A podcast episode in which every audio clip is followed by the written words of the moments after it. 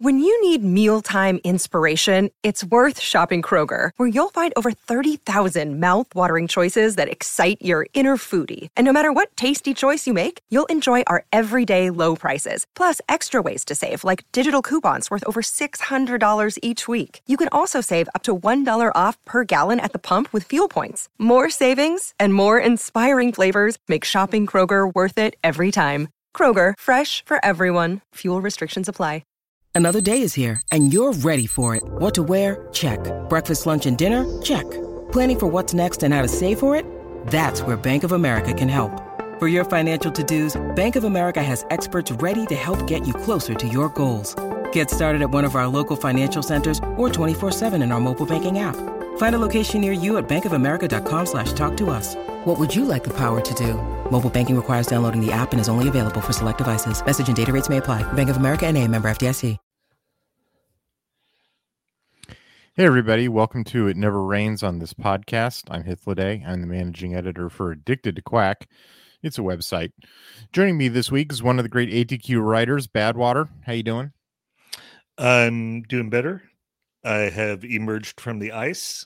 I was uh, locked in ice all weekend, which uh, um, wasn't entirely uh, an awful thing. It, it, could have been a lot worse. I uh, I wasn't one of the people that lost power and lost internet and had uh, trees destroy their homes and and that kind of thing.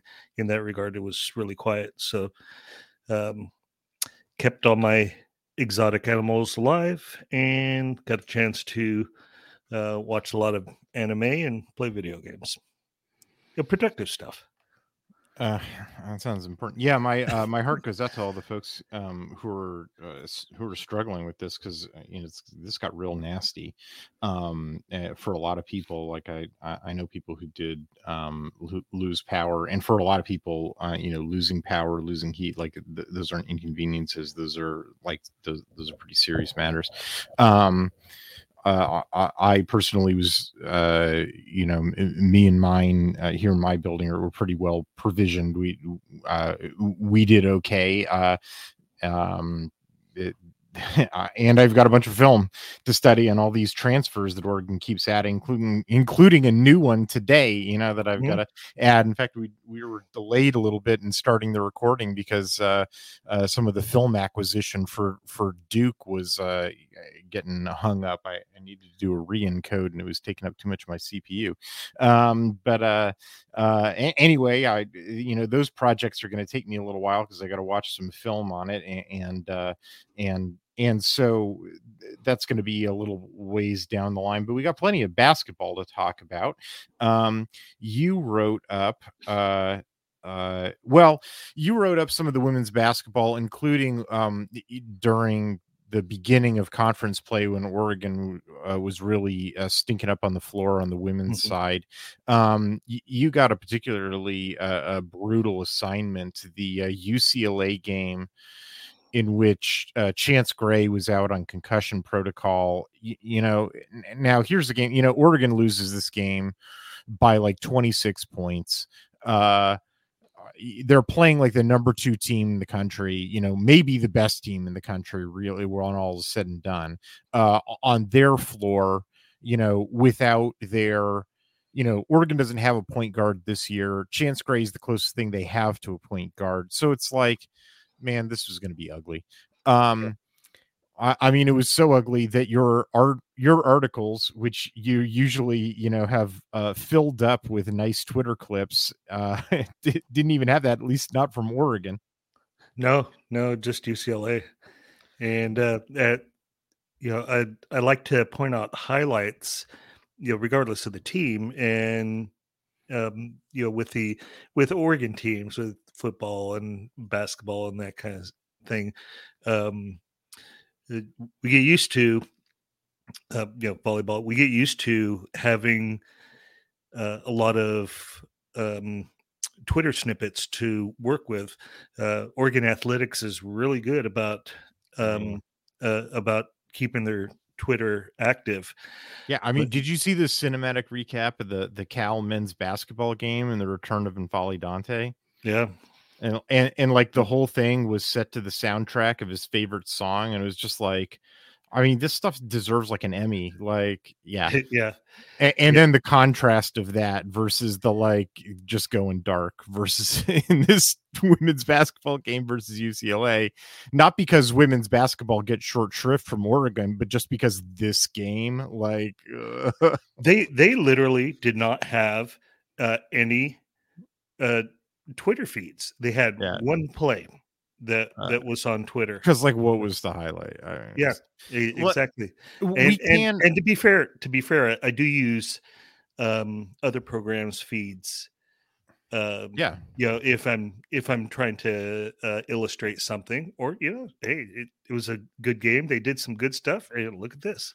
I mean, there are. Uh, we, we'll talk about their first conference win here in a second against Arizona State. Um, in fact, they swept the Arizona schools um, uh, in their next series. We'll, uh, we'll we'll talk about the um, the the Arizona game um, with uh, I think Tristan covered that for us. So the next time we talk to Tristan.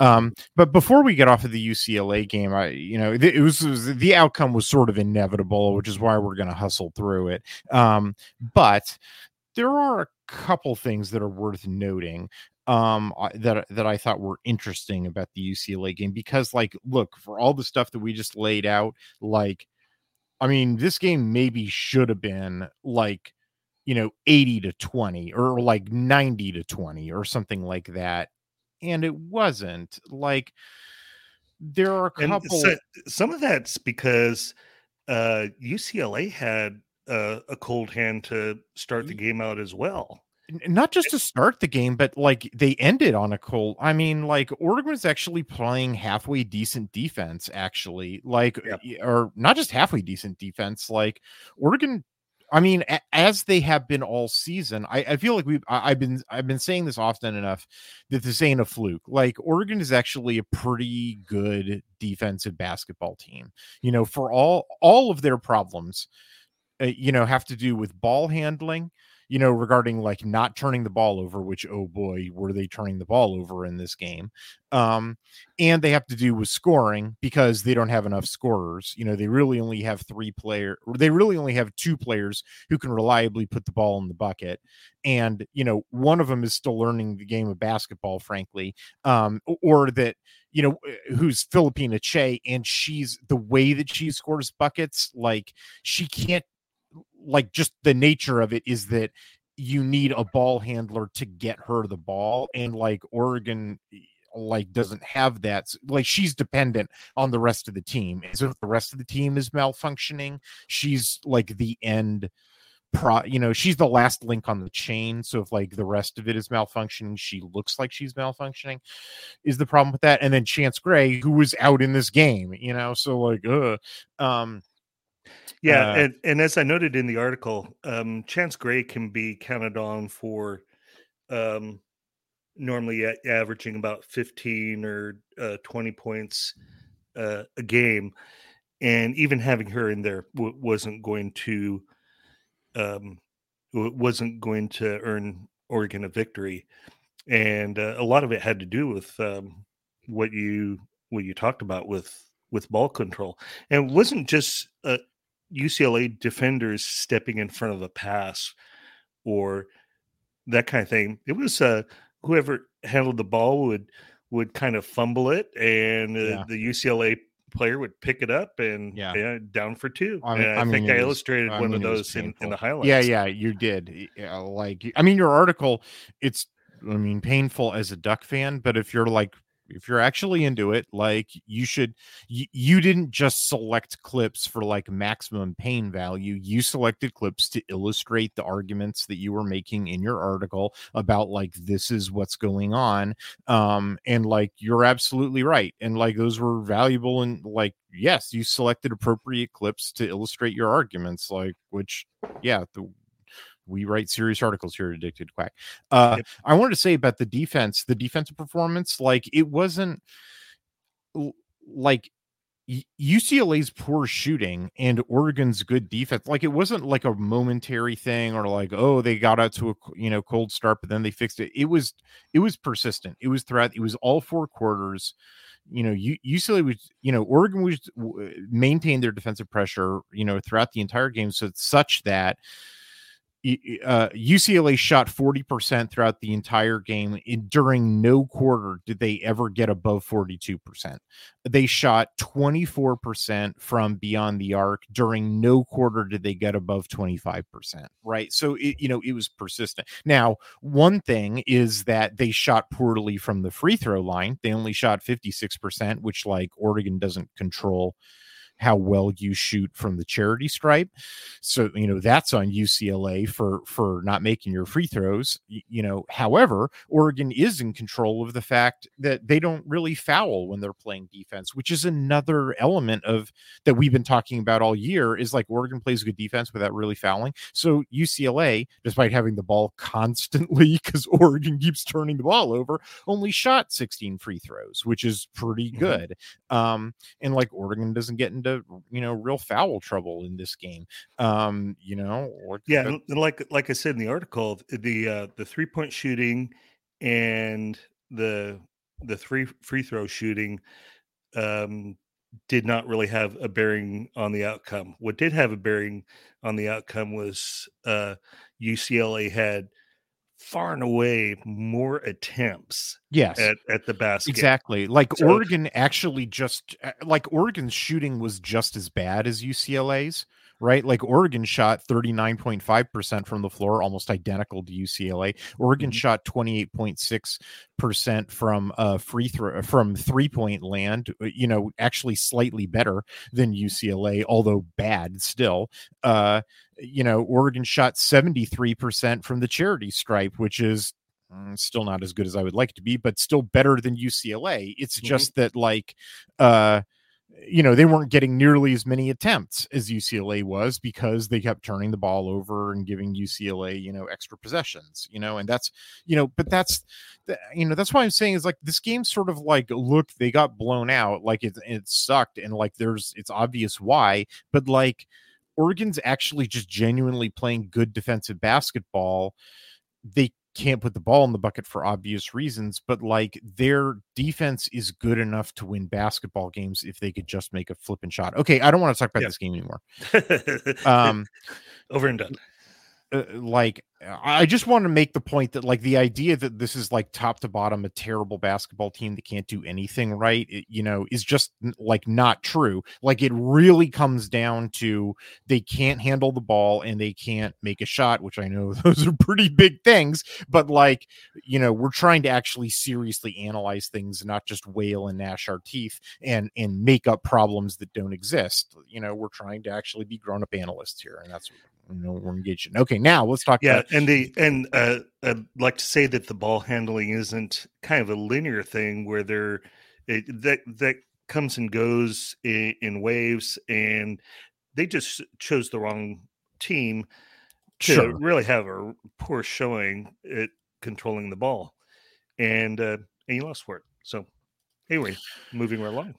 So then uh, that, you know, the immediately subsequent game is another loss against USC. We've already talked about that game in, on on this podcast with a uh, different writer. Um, I uh, Tristan covered that one for us, I believe. Um, the uh, uh, then their next game is their next you know conference game against Arizona State. It was played in uh, Matthew Knight Arena, and uh, the Oregon Ducks won. Now Arizona State's not a particularly good team this year. Um, or really any year. Arizona State's never really had a great women's basketball team that I can remember. Can you?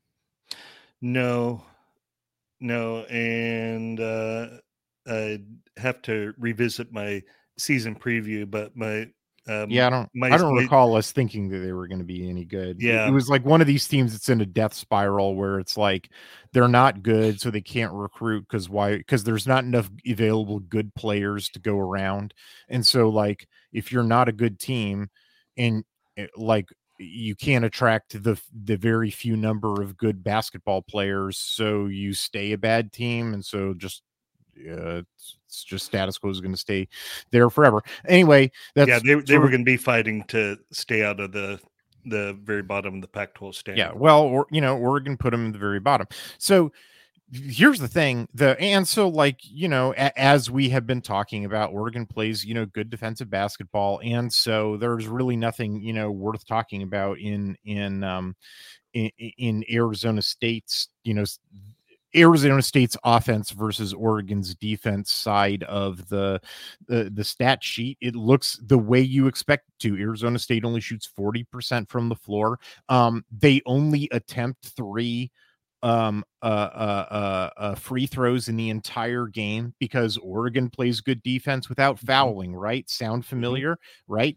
Um like every single one like literally every single one of their players uh, with the exception of one um who gets you know m- more than 3 minutes of play no, no, no. Yeah, literally every single one of their players who gets more than three minutes of play is net negative and plus minus.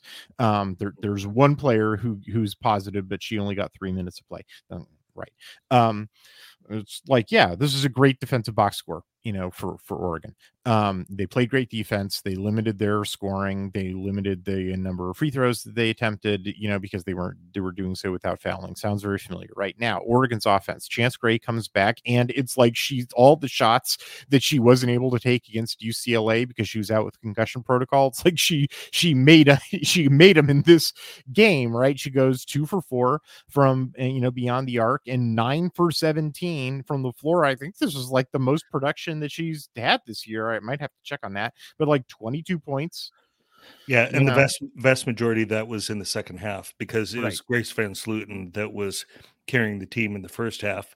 Oh yeah, um, yeah. Chance Gray had some uh, goose eggs in some of her stats, right? Uh, but but picked it up in the second. And half you know, Oregon put uh, none of Oregon's players were in foul trouble, of course. How could they be? The you know, Arizona State only shot three free throws. Oregon was putting all of Arizona State's players in foul. Trouble. They had like three different players in foul trouble, including mm-hmm. you know two of their their best scorers. Um, uh, uh, uh, this, you know, Oregon's box score is the most like Oregon box, you know, score ever, in which three players earn triple digits or, or double digits. You know, Chance mm-hmm. Gray, Phillipina Kyei, Grace VanSlooten, like of course, and then nobody else. You know, it's like a bunch of yeah. zeros for everybody else, right? Kenny Basham zero, Phil, uh, Sophia Bell zero, you know, Chamberlain zero, Priscilla Williams zero, Sammy Wagner zero, uh, Kennedy Williams, or excuse me, Kennedy Williams has two points. Uh, uh, you know, Solander's got zero, Bella Hamill's got zero. Sierra Rambis actually has an interesting box score. She gets eight points, of which half are from the free throw line mm-hmm. you know, because she was actually going to this was actually part of the the secret was that Sierra Rambis was actually unlike other games in which she's really sort of been a three point shooter, she was actually going to the iron a lot in this game and drawing a bunch of fouls. And that was actually sort of key to putting one of you know Arizona State's scorers into foul trouble and getting her off the floor, which I thought was an interesting like change up in strategy. I hadn't seen Graves use that strategy before. So right. that was interesting. But anyway, yeah, Grace VanSlooten, right? You know, seven fourteen from the floor and also five for 10 from the free throw line, which like Grace make your flipping free throws. Um, and also Philly make your flipping free throws two for seven. Oh my God, make your free throws. But, you know, 17 free throws between the two of them, right? Because they're constantly going to the iron getting fouled, which is right. Right. And, and, uh, uh, both Graves and some of the players that have been talking at press conferences, especially Grace and Chance, have uh, they've talked about um, trying to nudge Rambis into uh, a little bit more uh, aggressive play and and to have some confidence when she's driving to the basket and and um, um, there's they're encouraging and coaching her in that direction. That's partially why we've seen um, uh, some of these uh, things happening, like you know her going to the line more often and, and drawing fouls. But it, but you know, so that's my you know, uh, you know, tip of the hat. My wag of the finger is this team can't you know buy uh, a, three pointer, right? Two for 14 from beyond the arc, which includes uh, you know uh, uh, okay grace attempts one and she misses fine but you know, Chamberlain attempts one, her only shot attempt of the entire game is a three pointer that she misses. Uh, Priscilla Williams attempts two, she misses both. Sammy Wagner attempts two, her only two attempts in the game, she misses both. Uh, uh, eh, you know, and of course, Sophia Bell, who has a goose egg for the, you know, her stat line, right? You know, 0 for 4 the, the only four attempts that she makes in 29 minutes of play are four three point attempts in which she misses all of them. She does not go to the free throw line at all because she's not going to the rim at all against a team that can't stop fouling. Right. She's mm-hmm. she decides to make herself a perimeter shooter and she can't make a bucket from the perimeter. Uh, yeah, like, and and that's I don't understand why she's getting 29 minutes, but then I look at the rest of the team and I'm like, well, who else would I put in? Like, yeah. Well, she's she's getting those kinds of minutes because of what she does on defense. And well, okay, you're right. And you know, um I mean, she got eight rebounds in this game. You're right. Yep. Yeah, and, and blocks. Yeah.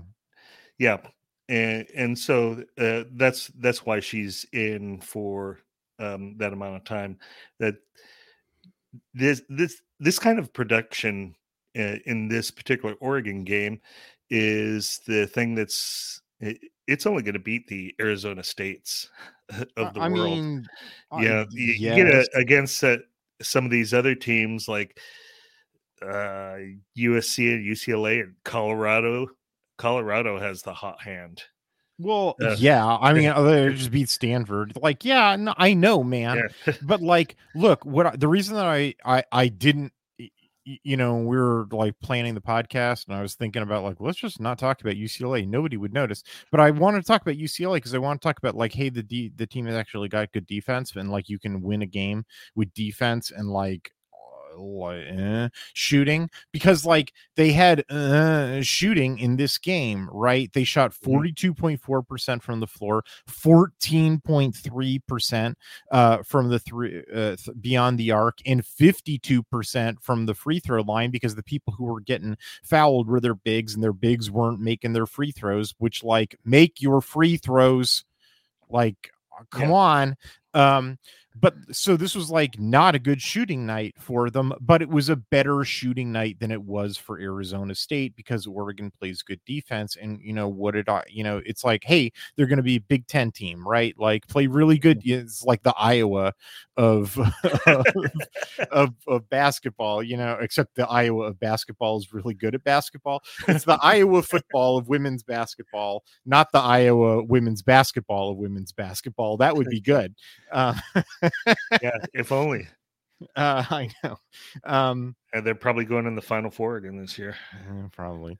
Yeah. Um, but the uh, uh, uh, yeah, it's like if you have a really good defense, like you can have an only mediocre offense and when you play bad teams you can win which like that's called big 10 west football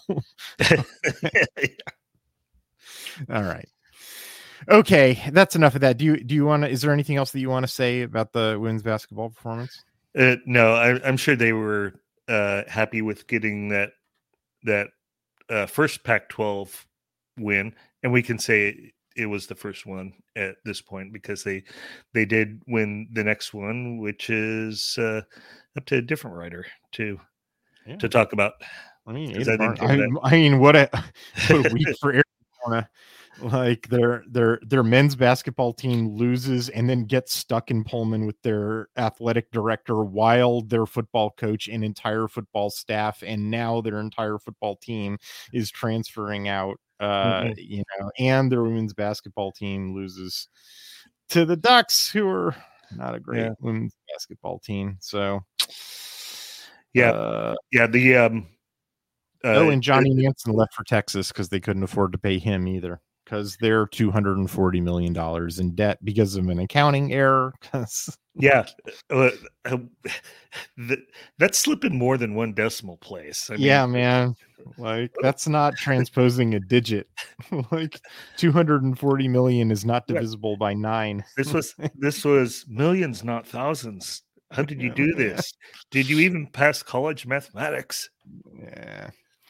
Uh all right let's yeah, uh, and the the um the women's basketball team goes to the Bay Area uh, this coming weekend, and yeah, we'll see how they how they do. I don't know. um, Stanford's against- been on opposite day. They're you know they're they're upsetting teams they shouldn't upset, and they're losing to teams they shouldn't lose to. So like I don't know, man. Yeah. We'll yeah. see. So um, I I'm not necessarily expecting uh, wins, but if we see a, a progression of improvement, it, especially with the the sore spots that we've talked about, offensive production and, and ball control, um, that, that's what I'm looking for. We'll see. All right, let's take a break. Uh, we come back. We will uh, we'll talk about men's basketball point guards.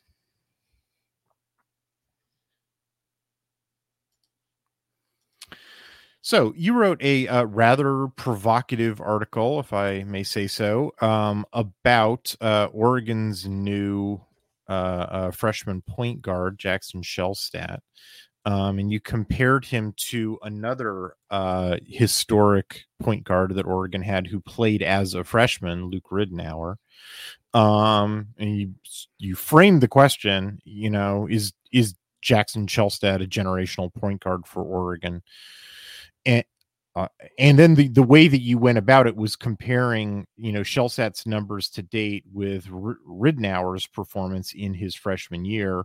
Frankly, I think the way that you statistically compared them was completely invalid, and I can't believe that I allowed you to get away with it. Although I thought Yeah. the question was so provocative and interesting that I let you fly with Well, uh, uh, a problem was that we uh, didn't have, we don't have, uh, Yeah, that was one of stats, uh, available, problems. and that that would have been, uh, that would have been, uh, you compared in the partial year data to a whole year data, and then you didn't have the whole year's data. Also, Ridnour wasn't really the starter as a freshman. Like you, I mean, it really should have been like maybe his sophomore year versus Shelstad's like completed freshman year. I know he started, uh, Ridnour started every game in in his freshman year though. he didn't. He didn't start every game as a He- well, he started every game that he played. He, I, I believe he started uh, 28 games. Eh, He started in, in the the 28 games that he played. Um, I mean, s- a- and the other thing is that, like, it- well, I guess we'll put it this way: it's certainly the case that from an offensive production standpoint, Shelstad is is blowing Ridnour out of the water. You know, because because Ridnour wasn't really uh, like Ridnour was a distributor. Yep. And and and Shelstad, I mean, Shelstad is also a distributor, but like, hey man, he's also a producer. Like, if the shot's there, he makes the shot.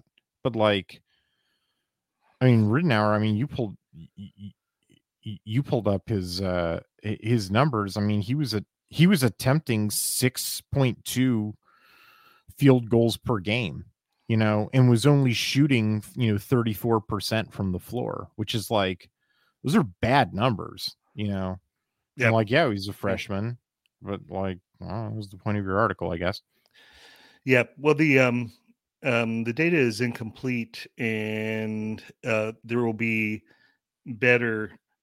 Um, there will have um, better information for, um, you know, looking at at the end of the season at Shelstad versus Ridnour versus Aaron Brooks versus Pritchard. I'm actually more interested in the Brooks and Pritchard comparison than the Ridnour because I just think that Ridnour had a totally different game. Like, what do you remember about? I mean, yes, be, I mean, I understand why you're doing the comparison because Ridnour, you know, uh, was the freshman, but um, and like I get it, like I, I get i- i- that it's cool that like Shelstad is doing all of this as a freshman. I understand that that was the comparison, but like if you're talking like the your headliner question was is he a generational point guard and like y- y- you know uh, for me like generational point guard you know i'm talking uh, you know that you know that's the guy who like carries you through so, you know for me that's that's not luke ridnour like like ridnour's like you're a career point guard but like i don't know i, I feel like I feel like sort of like complete package. Like I, I, trust this guy in the clutch. Like those are your Brooks and your uh your Payton Pritchard guys. Or what do you remember yeah. about Luke now? Do you think I'm besmirching him? Um. Well, well, possibly because, uh, you know, certainly after that freshman year as a sophomore and junior, um, uh, Luke Ridnour was everything that uh, uh, I looked to and would expect from a point guard. And you know, he was he was highly touted. Uh, he really uh, kept that that uh, team together and was. Um, I, I, think he was the reason why uh, they went to the Elite Eight in, during his sophomore year. I mean, as far as far as I mean, yeah, as far as Brooks and and Pritchard, it's it's easy for fans to remember what they became because they were outstanding in their upperclassmen seasons, but um, but they were, uh, and this this is why um, at, at the end of the season, uh, like to do a comparison with everybody, their their numbers and production were were not really great as well, freshmen. Uh, well, but, yeah, because they were know, they behind because they were behind other players, right? Which, like, right. I mean, that's just the situation that Jackson Shelstad sort of steps into, though. Like, yeah, I mean, he steps into a situation where, like, you know, Will Richardson was Oregon's point guard for like five years because Dana Altman showed him a lot of loyalty, which you know, uh, was a, was a choice, you know, uh, and, yeah. I mean, certainly there's there's nothing that Jackson Shelstad has done is has demonstrated indicates that he should be making a different choice with Jackson Shelstad. So, you know, let's just leave it at that. Um, uh, right, and the, the, the idea uh, behind um, a generation generational uh, talent is you know part objective, part subjective. Uh, the thing that made uh, Luke Ridnour a generational point guard is what what the team was able to do and elevate uh, in comparison to yep the previous 20 or 25 years you know with with him at, at the helm and leading the team and that's that's part of the uh the uh, subjectivity behind the question that I pose. So, I mean, I, I also tend to think that like a lot of this has to do with like the relief factor or the comparison factor of what comes for like I, I said it before on this podcast i do not want every time that we talk about men's basketball in general or point guards in particular to for this podcast to turn into the dump on will richardson podcast but like i feel like a like okay, so between 2021 and 2022 on the football team, Oregon went from Anthony Brown to Bo Nix. Mm-hmm. And like, uh, you know, Bo Nix had a very good 2022. He had a great 2023. Um, in fact, he finished 2023 with literally the NCAA, you know, record for most accurate quarterback of all time, although it took a little goosing.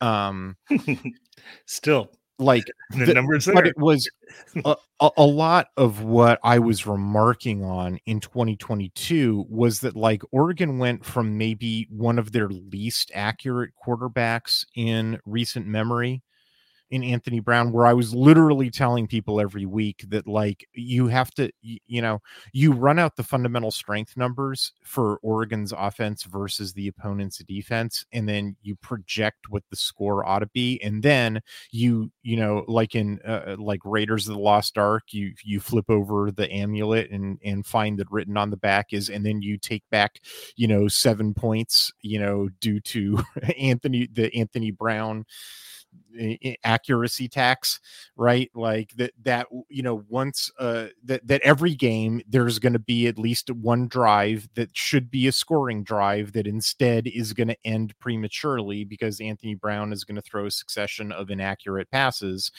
that causes the drive to end and no points to be accumulated. And like that's and like I was saying that sort of tongue in cheek to start the year but then like by the end of the year when I did my postseason statistical review and was like let's see if that that rule of thumb would actually hold up if I framed it out. And it was like, yeah, actually, pretty much exactly that.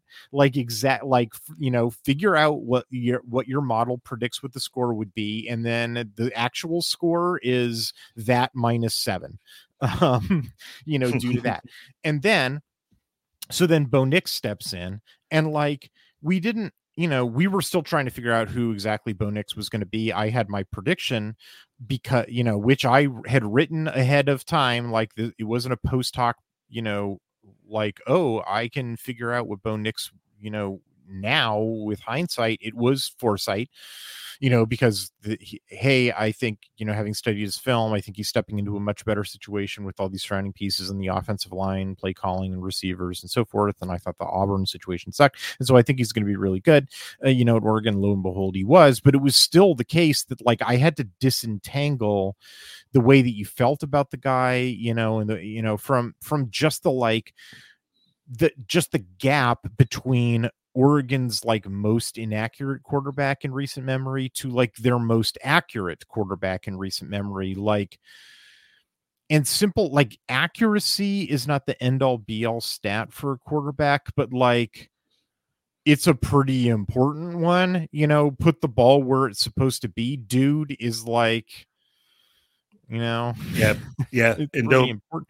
So this has been a long opponent's hands. Yeah, for sure. So anyway, that's what I'm like. Like, so a lot of the Oregon fans falling in love with Bo Nix thing was the he's not Anthony Brown thing. You know, like uh, what I guess what I'm trying to say is that if Bo Nix wasn't Bo Nix, most accurate, literally most accurate quarterback ever, but was just replacement value quarterback, like who whatever the for the year of 2022 whatever the average FBS level of accuracy was, which would probably be, you know, a couple points below what Bo Nix was.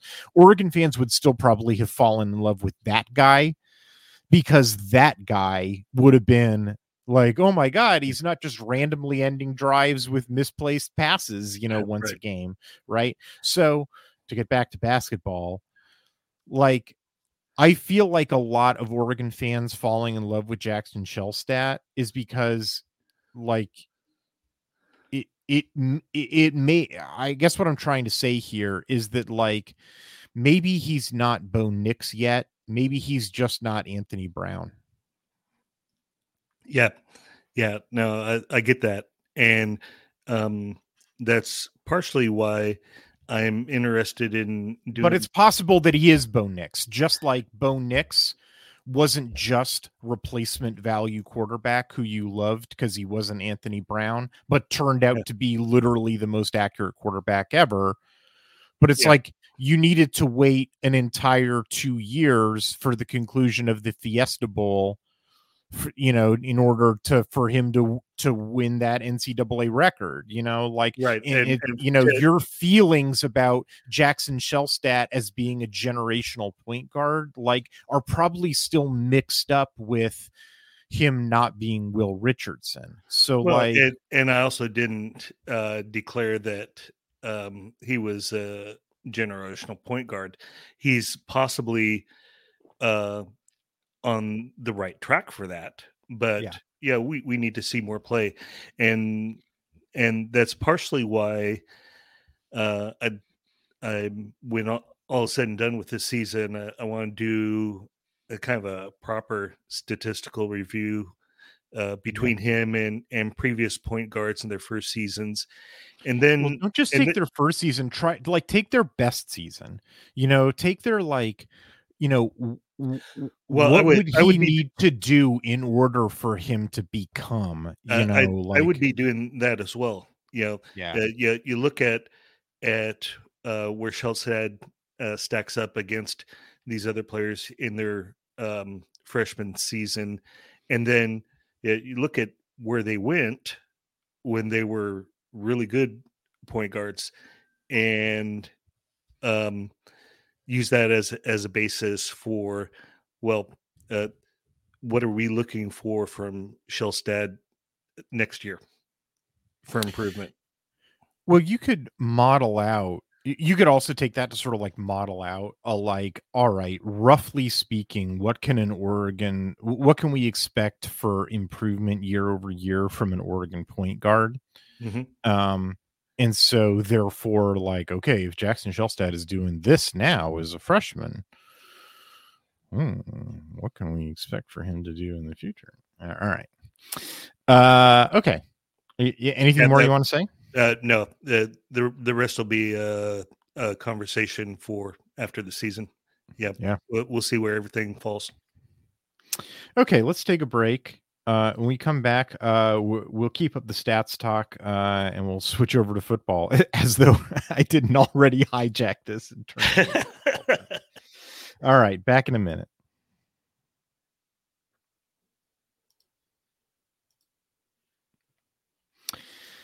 So, um, uh, uh, last week uh, I published my postseason offensive statistical review. Uh, this week, uh, the counterpart about the defense is going up.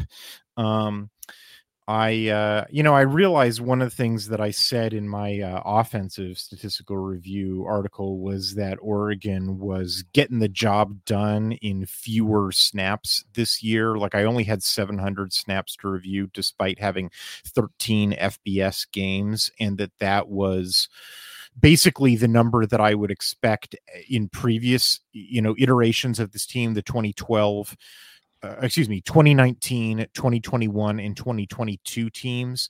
700 snaps is what i would expect uh, from those teams for 12 fbs games not 13 so oregon was putting their opponent you know those their games into garbage time you know on average about like 10 to 15 snaps earlier in the mm. game. And so i talked i was sort of used that as a bit as a framing device as like look how much more a explosive the offense is and b consistent at scoring you know not not leaving points on the table.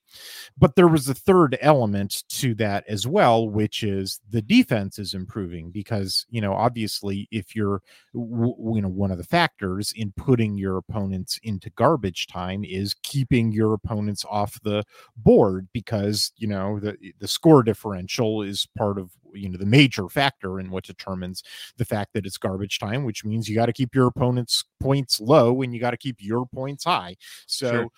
you know l- let's talk about uh, uh, how oregon went about keeping their opponent's points uh, low um, the Oregon's defense, uh, you know, as a statistical matter, definitely improved compared to uh, 2022. In fact, even though, even though Oregon's offense in 2023 was elite and in many ways deserves all the highlights because I mean it was by some metrics it was the number one offense in the nation.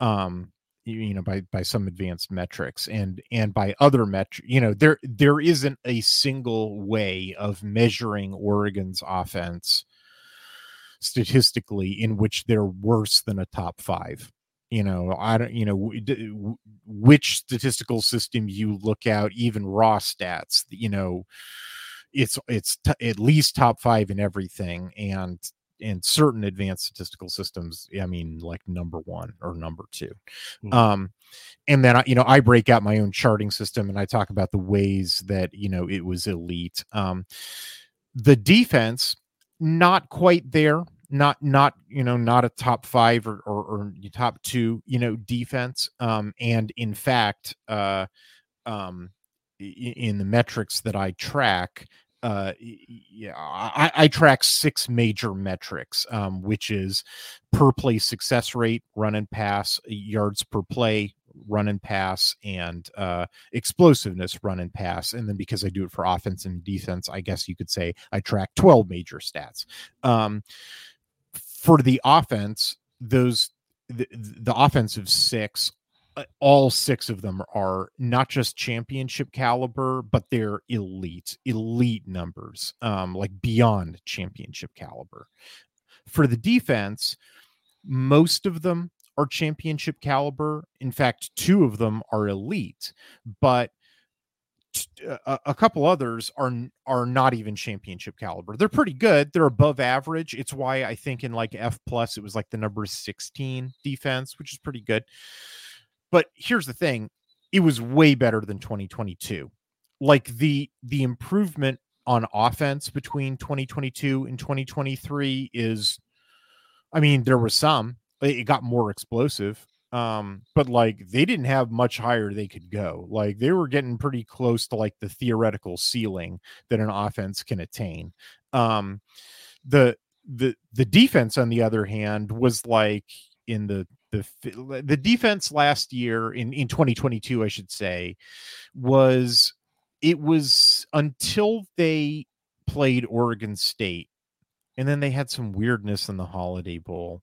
Um, until they played Oregon State, they were cruising for like uh, like about 38 in F plus, and then the oh my god, what is happening at the end of the Civil mm-hmm. War, like dropped them down to to like 53 or something like that. And it's just oh, like oh my. you got yeah, wow.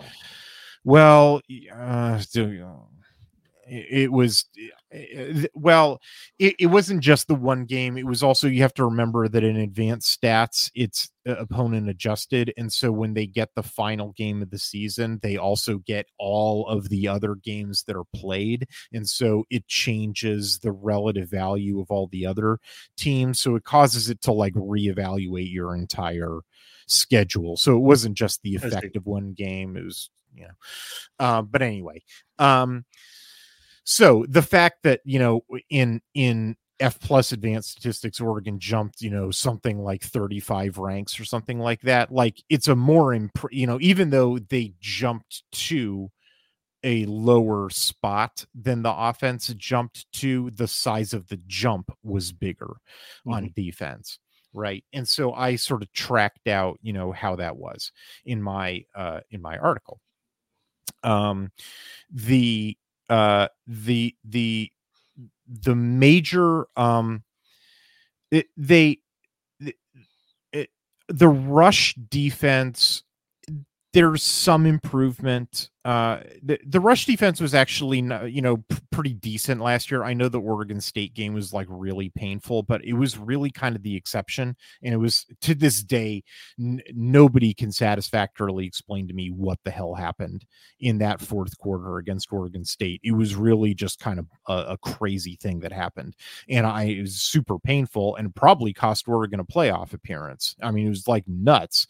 Um, yeah and so I understand why it sort of sticks in everybody's brains. But like, if you can somehow bracket that, like Oregon's rush defense in 2022 was already pretty good. Um, and Oregon just sort of like incrementally improved on their rush defense compared to last year.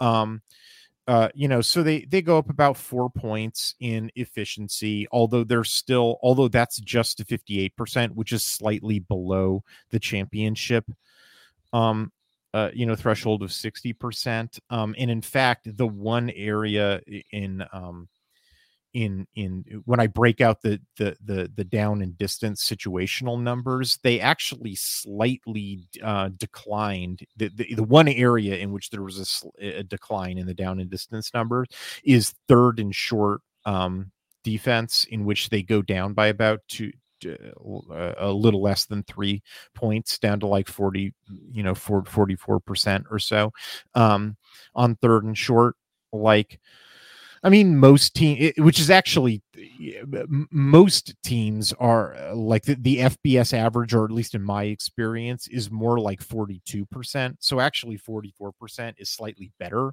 than average. But like, obviously, Oregon doesn't want to be average. Oregon wants to be good. Um, yeah. So you know, Oregon should, you know, look, that's something that they would probably like to to improve upon. I will say, and I, as I point out in the article, like sort of the the nature of the mint defensive structure, that's sort of like that's always going to be your vulnerability is just teams sort of pounding the ball up the middle. Sort of that's the nature of the mint defensive structure is that they you it's it's you know if anybody plays d and d like it's your dump stat you know like mm. uh uh you know it's like you you, you, you have a you have a barbarian who's super uncharismatic you know like he's he's real uh, ugly because who cares you know like that that's their dump stat uh oh come on my troll barbarian is he's kind of cute. Yeah all right. Um because like you know who who cares about running like you know three yards in a cloud of dust? No one's ever going to beat you that way.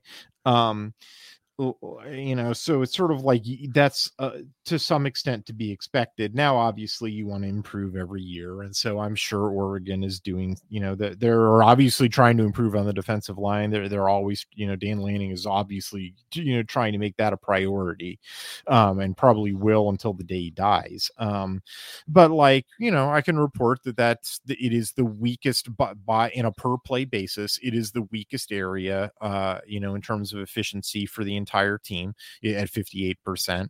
Um, and it is the one area in which there was a decline situationally was third and short. Now, is that the end of the world, like, or even close? No. And is that to be expected with the mint defensive structure? Yes. Uh, but that's it.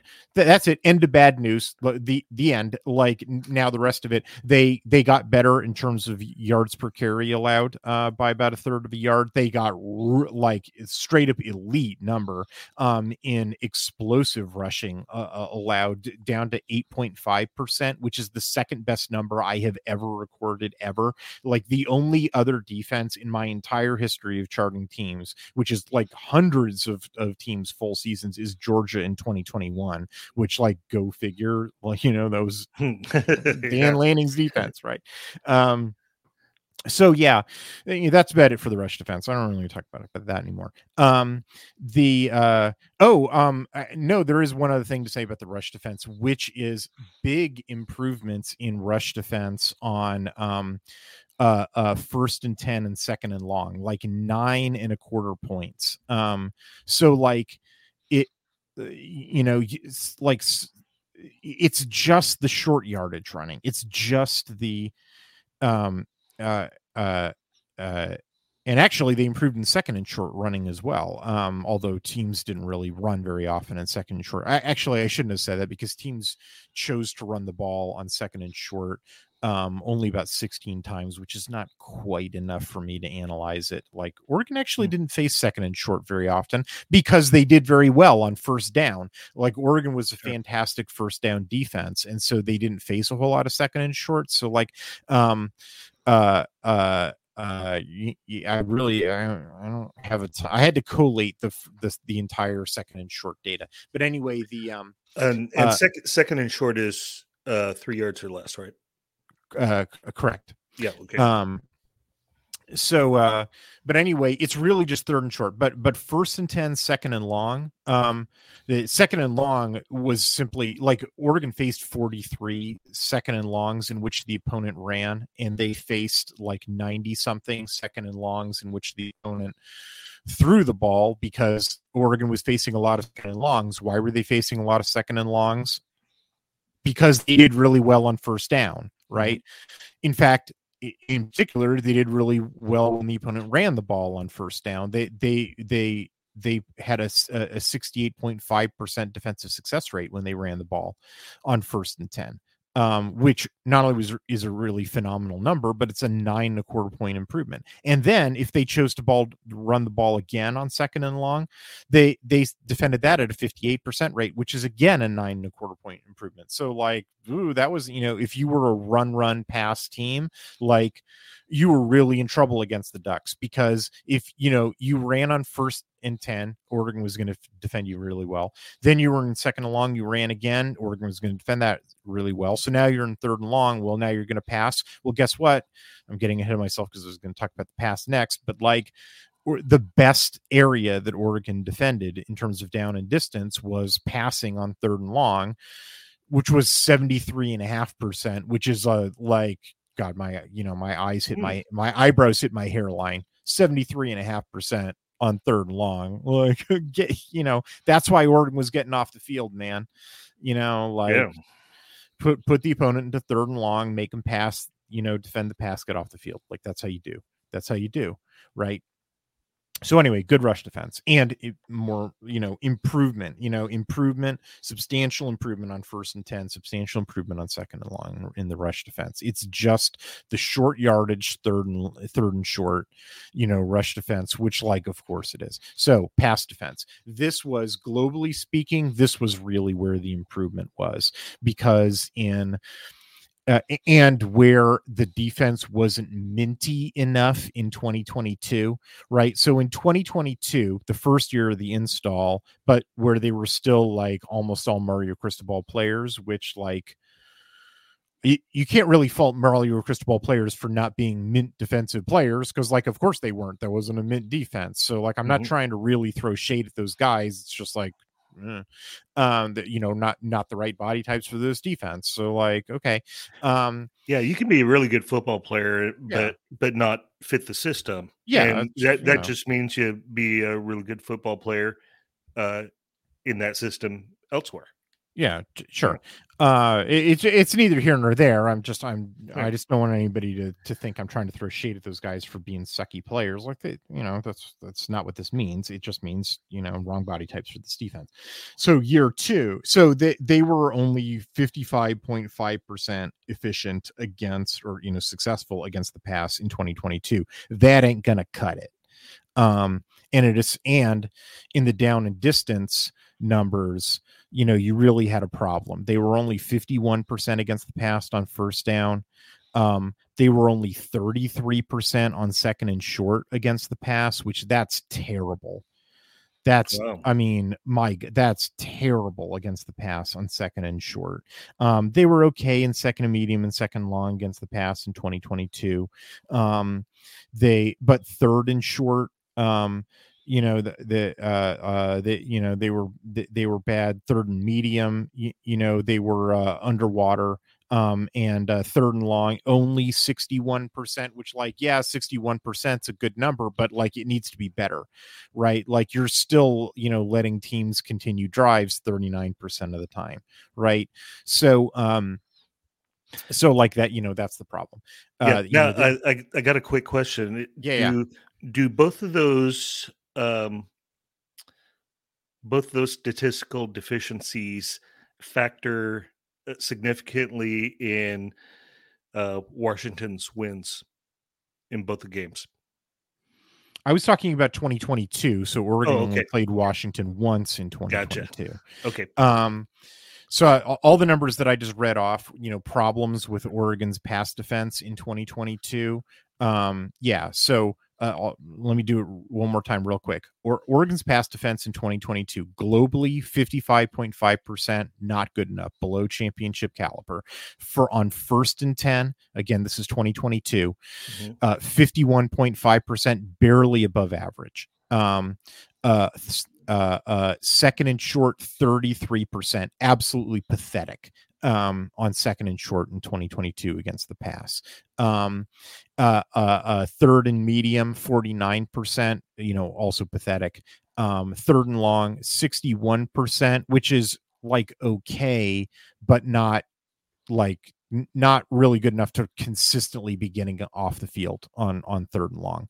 Um, th- that's you know, and the remember the whole point of the mint defensive structure is defend the pass that you can get off the field because mm-hmm. in modern college football the the the, the sort of philosophical realization about w- the, that that undergirds the the mint defensive philosophy is that it in the past teams were converting their third downs by running the ball they felt like that was okay you did your work to you know on first and second down to get close enough on third down to be able to run the ball to convert it. And then you ran the ball to convert it because running the ball was a you know, right? Because you're keeping it on the ground. There's no mm-hmm. uncertainty about connecting on the pass um, because you didn't trust your quarterback, right? In the in the old days of, of football, you didn't trust your quarterback to be more than a 50% passer, right? So you yeah. you did your work to get close enough to the line to be able to run the ball and convert on third down and get yourself a fresh set of downs. And so, but that's all flipped. It flipped, you know, when whenever it happened around the turn of the century or so, when when the when when the great awakening for quarterbacks happened when suddenly they all jumped about 10 percentage point in completion percentage. I don't know why that was. Maybe they all started going to quarterback camps or I don't know why, but like suddenly you started being able to rely on your quarterbacks. And suddenly the baseline for quarterbacks for, you know, performance is like 60% accuracy. Well, now now, what teams do to convert their third downs is not run the ball, it's short passes. Mm-hmm. And so the Mint defensive structure and philosophy is a response to that new reality where the way that teams convert on third down is short passes. So the way that that Mint defensive teams want to get off the field is they emphasize everything they can to take away quick short passes. Um, and, and so that's like if you examine the body types the structure everything everything that animates the mint defensive structure is stop quick short passes and so if you look at the numbers that's what i'm trying to tell you about 2022 is like they were failing they they were failing at the core mission of the mint defensive structure in in 2022 which is stopping quick short passes particularly when it's time to get off the field. Yeah. so okay now gotcha. now 2023 and the question before us is okay so they further mintified the defense. Were they successful in their core mission goal of improve pass defense particularly against quick short passes so that they can get off the field? Well let me tell you the numbers against globally against the pass, they improved five and a half percentage points to 61%. So, yippee, that's huge. Five mm-hmm. and a half percentage points globally. Yeah. Like to cross from from an above average team to a championship caliber team in one year, like bang the table. Like way to go. Now, let me read you some down and distance specific numbers. Um, uh, uh, on first and 10, they improved 3.3 um, uh, uh, points. Actually, there's some room for improvement. There, there, you know, it, it, was they did improve, but they can improve better. You know, there there's still more room for improvement on first and ten, so it's only 55 percent. They, they could still improve some more on first and ten, but still they did improve versus 2022, so that's good. Uh, Second and short, this is the number that knocked my socks off, just blew me away. In 2022, they were 33% against the pass. In 2023, they were 71.5% against the pass. They improved 24 uh percentage like I mean just like or, or uh eh, like or I'm sorry I the, the I need to I need to to to smush it all together. It was a, it was an improvement uh, uh, uh in toto uh, on second and short uh, uh, uh of 24 percentage points which is just like mm-hmm. you you like holy cow. Like i mean just bonkers like knock my socks off. Um they were just as good as they were on second and medium. They're already pretty good in second medium. Uh they improved by 3.9 percentage points on second and long against the pass to to a championship threshold you know 63.64 percent. Um uh, uh, uh, on third and medium against the pass, they improved five percentage points. Um, and here's the real money number the real money number against the pass on third and long. It's time to get off the field, right? Your third and Pelham down. Like how many defensive coordinators has Oregon had in which you're like, okay, you did your work to get in third and long. Now it's time for the conversion. And I roll my eyes, right? yeah. It, you told me there was going to be no math here on right. Oregon podcast. improves by 12 and a half percentage points to 73.5% on third and long against the pass, and it was all it was like they they faced 51 of them and 49 were passes so it was like all against the pass right? They improved from 61% to 73.5% on third and long against the pass right? Like that's it. That's that's that's it. That's the money. That's cash yeah cash correct, money. correct me if i'm wrong but that that uh improvement to that 73 and a half percent is um, probably the most significant improvement yeah. uh, overall in the defense. That's, I mean, that's that's it. That's the that's the that's it. That you did your job, Dan and Tosh and Chris Hampton and and everybody. Like you you you mission accomplished in terms of mintifying the defense. Like the core principle of this defense is to stop the pass on third and long and get off the field, and that's what Oregon. And so now Oregon has an elite number on third and long of getting off the field. Now the the one uh, there there is one bad number and and also they uh, they also improved on yard per pass attempt um, which is uh, uh, you know they went from seven uh, yards per pass attempt which was an okay number in 2022 to 6.43 yards per pass attempt in 2023 which is a pretty good number. Um, now here's the thing. They played you asked me about this a second ago um, they played washington twice that's somewhat distortive. Washington had literally the most explosive passing offense in college football in 2023. If I try to make it a little more fair to the Ducks and just eliminate one of those games, not both of them, you know, but either one of the either the October game or the December game, then Oregon's pass defense number, it doesn't really change the efficiency number because you, you should expect that the efficiency number is the efficiency number. And mm-hmm. also Washington's offense is actually not that efficient. Um, it it's explosive, but it's not. It, it, right. it, yeah. Anyway, the um, if you've been reading my Washington articles, that should come as a surprise. Um, their yards. So anyway, if I eliminate that one game or one of those two games, it doesn't matter which one. Um, then Oregon's pass defense numbers, their yards per pass attempt falls down to like more like six yards per pass attempt, which is a really, really good number. And the um explosive uh play uh yards the the the rate of explosive pass allowed falls from 14% to like 11.5% like either one of the Washington games is worth 2.5 percentage points in explosive plays allowed, which like, yeah, that's why they're losing those games, you know, because Jesus yeah. Christ, like now now there's two things to be said about that. Like, okay, when you play like a super explosive offense, you give up explosive passes. So like how good was your explosive pass defense really? Like, and second of all, um, like 11 and a half is still not quite championship caliber. Championship caliber is 10%.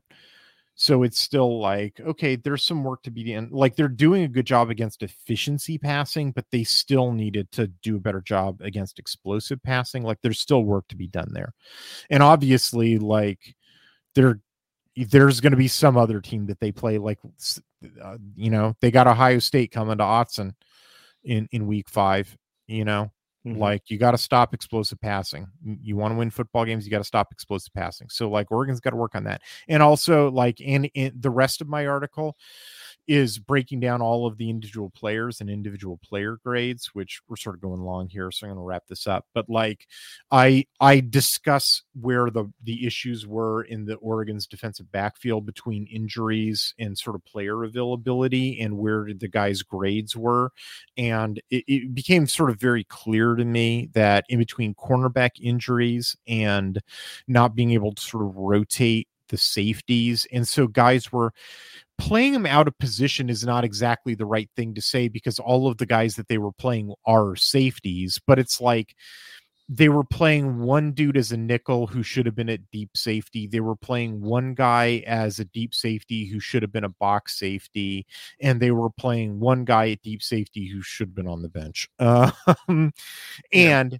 they had to play the same three safeties on like literally every snap because everybody else was hurt, you know and, and, they apparently weren't willing to go to their freshmen at the safety positions. Um, and they weren't willing to put Nikko Reed in as a slot corner, which I didn't really understand that. I don't I don't know what their excuse is on that one.